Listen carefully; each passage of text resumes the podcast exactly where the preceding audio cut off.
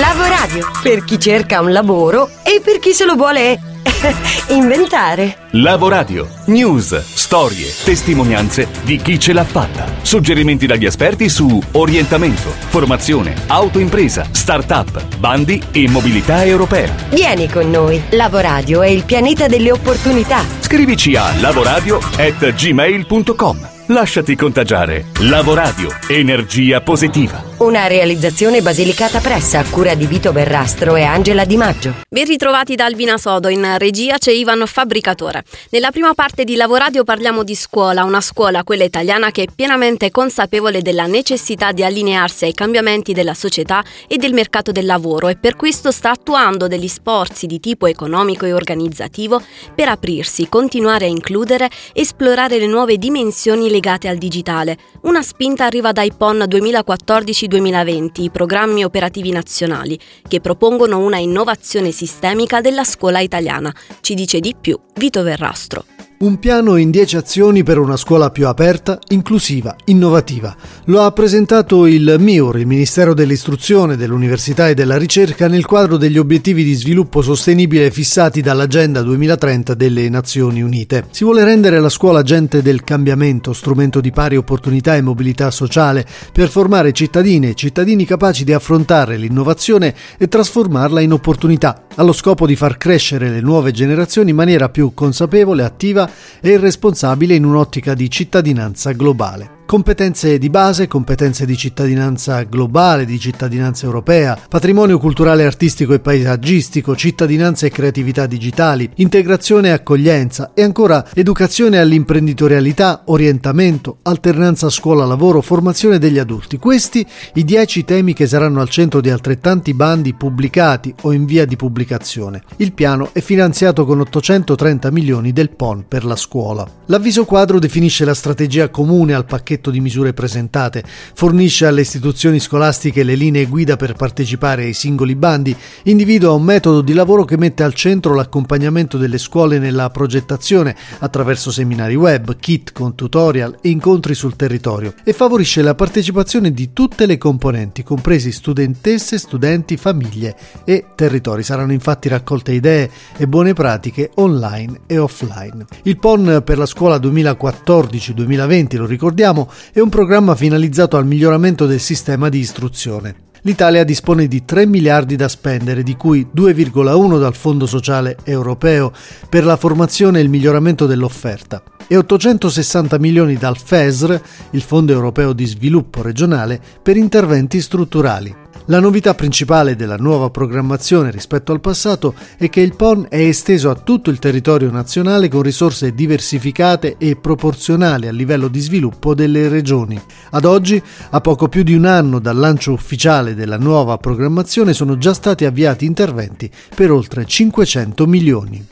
Il Ministero dell'Istruzione, dell'Università e della Ricerca è in queste settimane in tour per incontrare il mondo della scuola e tutte le componenti che possono lavorare intorno ai progetti, alcuni dei quali, come dicevamo, sono già online sul sito www.istruzione.it.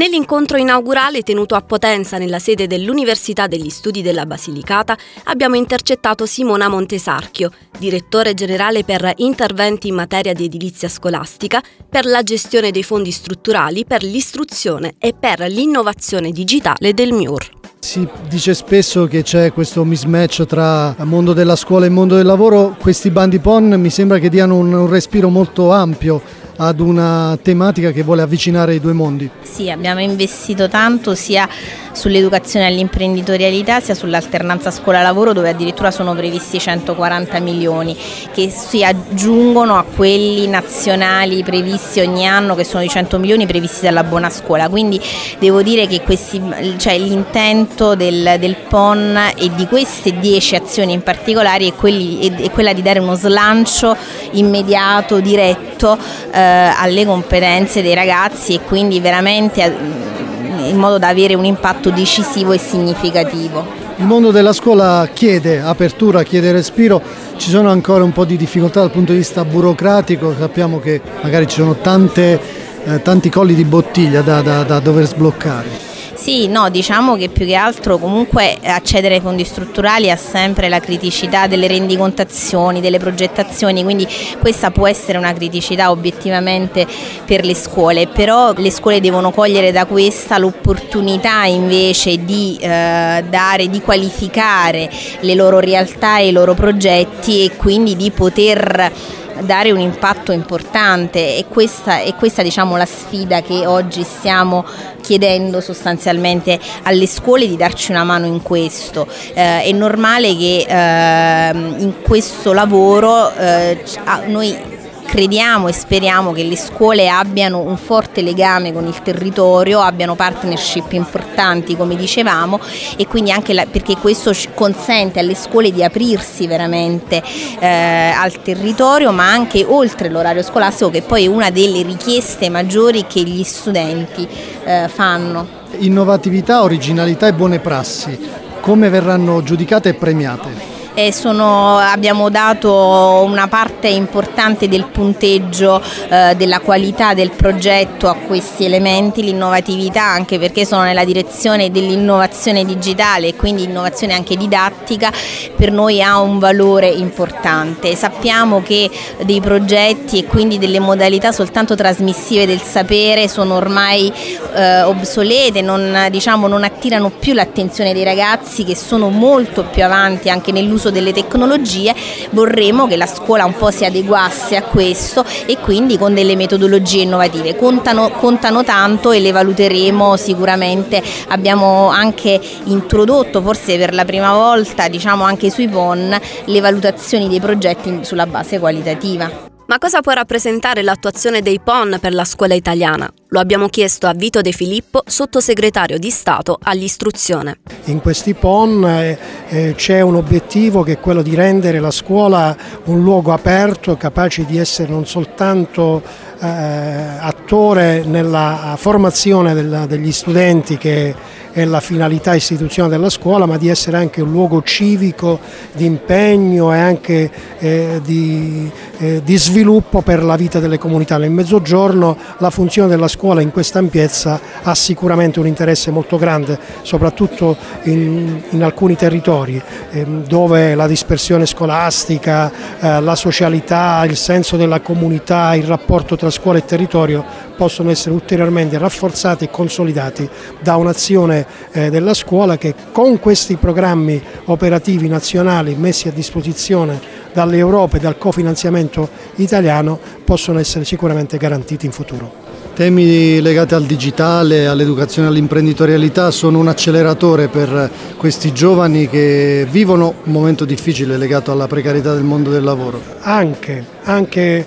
anche questo aspetto è previsto ed è possibile eh, consolidare con i programmi operativi nazionali. Ci sono, eh, ripeto, molte risorse anche in termini e in tempi mo- molto ravvicinati. Sono convinto che il dinamismo della scuola eh, italiana saprà sicuramente cogliere queste opportunità. Restiamo in ambito gioventù e ci spostiamo in Europa. Il sessantesimo dei trattati di Roma ha dato un nuovo impulso ad un continente messo sotto assedio da diverse problematiche, ma che vuole ancora rappresentare un modello di pace e di dialogo tra i popoli, con opportunità per farci viaggiare e lavorare senza barriere. Il nostro faro sull'Europa è Antonino Imbesi della rete Europe Direct che ci porta alla scoperta di nuove opportunità, questa settimana sotto forma di un concorso per i giovani chiamati a produrre progetti innovativi di sviluppo sostenibile possibile. Benvenuti anche questa settimana sul Lavoradio per vedere quali sono le informazioni e le opportunità che arrivano dall'Europa. Cominciamo subito con un concorso, eh, il concorso Youth in Action for Sustainable Development Goals, promosso da Fondazione Italiana Center, Fondazione Eni Enrico Mattei e Fondazione Gian Giacomo Feltrinelli. Nasce per eh, sviluppare il potenziale dei giovani a favore dell'implementazione dell'agenda Europea 2030. Attraverso la loro passione, energia e entusiasmo i giovani possono portare a soluzioni innovative indirizzate al raggiungimento degli obiettivi di sviluppo sostenibile, in grado di affrontare le principali sfide economiche, sociali e ambientali che abbiamo di fronte. Possono partecipare a questo concorso giovani under 30 iscritti ad un corso universitario o post universitario o già in possesso di un titolo di laurea o post laurea, con conoscenza fluente della lingua italiana. I candidati devono presentare progetti innovativi tecnologici a favore della crescita economica, della tutela dell'ambiente e nel rispetto dei principi di equità sociale. Il programma mette a disposizione un corso di e-learning obbligatorio per la partecipazione, suddiviso in quattro moduli che riguardano appunto ovviamente lo sviluppo di un'azienda eh, possibile. E ai candidati con i progetti migliori sarà eh, offerto uno stage retribuito e la partecipazione alla più importante conferenza mondiale sui temi dello sviluppo sostenibile che si svolgerà a New York. Inoltre verrà organizzata una giornata di workshop formativo durante la quale i finalisti potranno realizzare la propria idea progettuale. La scadenza per l'invio è prevista per il 4 maggio 2017. Maggiori informazioni si possono trovare su Youth in Action for sdgs.idea360.it. Seconda parte di Lavoradio dedicata ai temi dello sviluppo personale e professionale. Oggi abbiamo il piacere di ospitare per la prima volta uno speaker e un trainer di grande levatura e Max Damioli che insegna dal 1972 e ha un'esperienza di più di 15.000 ore di aula. Dopo una carriera da sportivo che gli ha permesso di partecipare a tre campionati in tre diversi sport, si occupa di alcuni atleti di livello internazionale di golf, sci, tennis, equitazione, motociclismo e automobilismo e ha contribuito seguito al podio della 24 ore di Le Mans 2007 e di Daytona 2008. Dal 2013 è inoltre direttore ricerca esplorativa del Dipartimento Scienza della Performance di STC Change Strategies. Lo abbiamo ascoltato a valle del suo intervento nel Focus Skill di San Marino organizzato da Evolution Forum, in particolare sul tema dei limiti che ognuno di noi si autoimpone, magari senza esserne pienamente consapevole.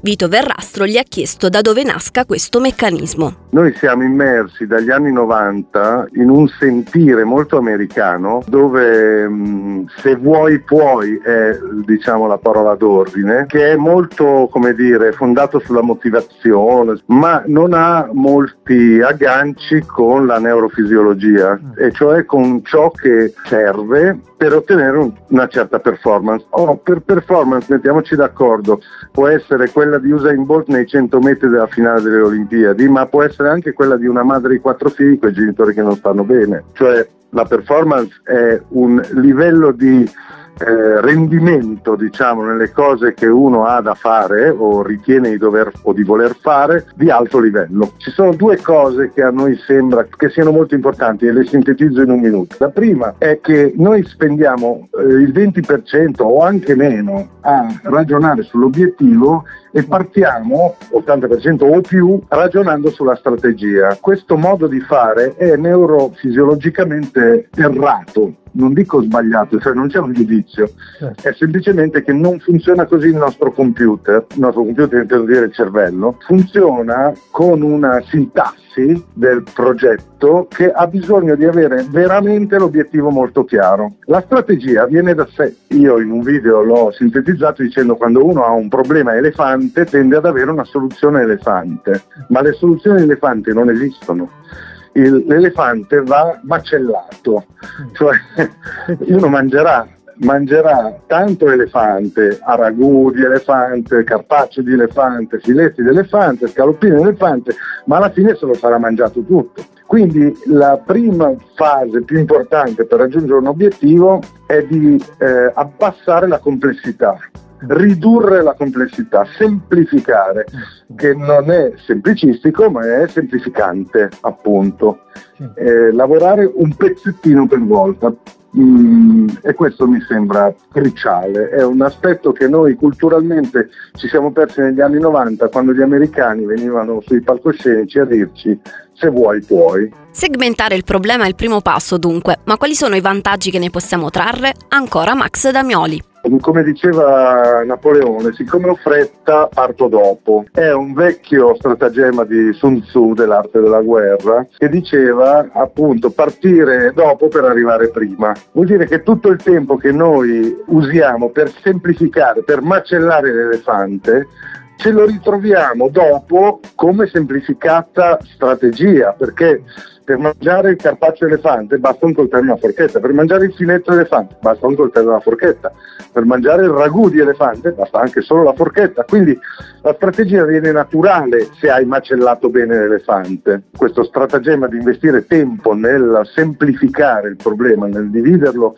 in problemi risolvibili, e non tenerlo tutto insieme cercando una soluzione che lo risolva, già questo è un passo enorme. Poi c'è un secondo passaggio del modello strategico che è quello del valutare le tentate soluzioni. Le tentate soluzioni sono tutti i modi in cui io ho tentato di risolvere quel problema e si dividono fondamentalmente in due, quelle che hanno funzionato e quelle che non hanno funzionato. Quelle che non hanno funzionato si chiamano tecnicamente tentate soluzioni disfunzionali ridondanti, cioè sono cose che uno pensa di dover fare o gli hanno detto che deve fare o c'è scritto su un libro di Cialdini che deve fare o o gliel'ha detto non so chi, e, mm, cioè il suo miglior amico che ha un'azienda, anche lui gli ha detto che lui fa così e funziona, ma da lui non funziona. E un po' l'immagine che ho io è quella di martellare con un grosso martello un dado da avvitare. Lo strumento è inadeguato, ma l'idea è quella che siccome non si avvita allora picchio più forte questa è una gran perdita di tempo ed è l'analisi delle tentate soluzioni disfunzionali ridondanti. L'altra parte delle tentate soluzioni invece noi le chiamiamo eccezioni positive, cioè cose che funzionano. Secondo quindi passaggio è bloccare tutto ciò che ci intralcia, le famose interferenze, cose che funzionano ad altri ma a me no, e invece sviluppare le eccezioni positive, cioè tutto quello che a me funziona.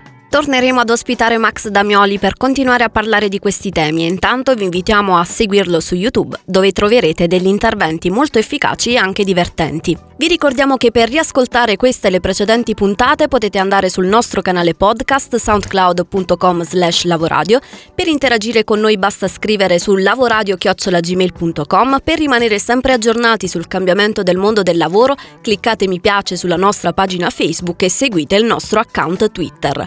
L'aforisma di questa settimana con cui vi salutiamo è di Albert Einstein. La creatività è contagiosa, trasmettila. Lavoradio, per chi cerca un lavoro e per chi se lo vuole inventare.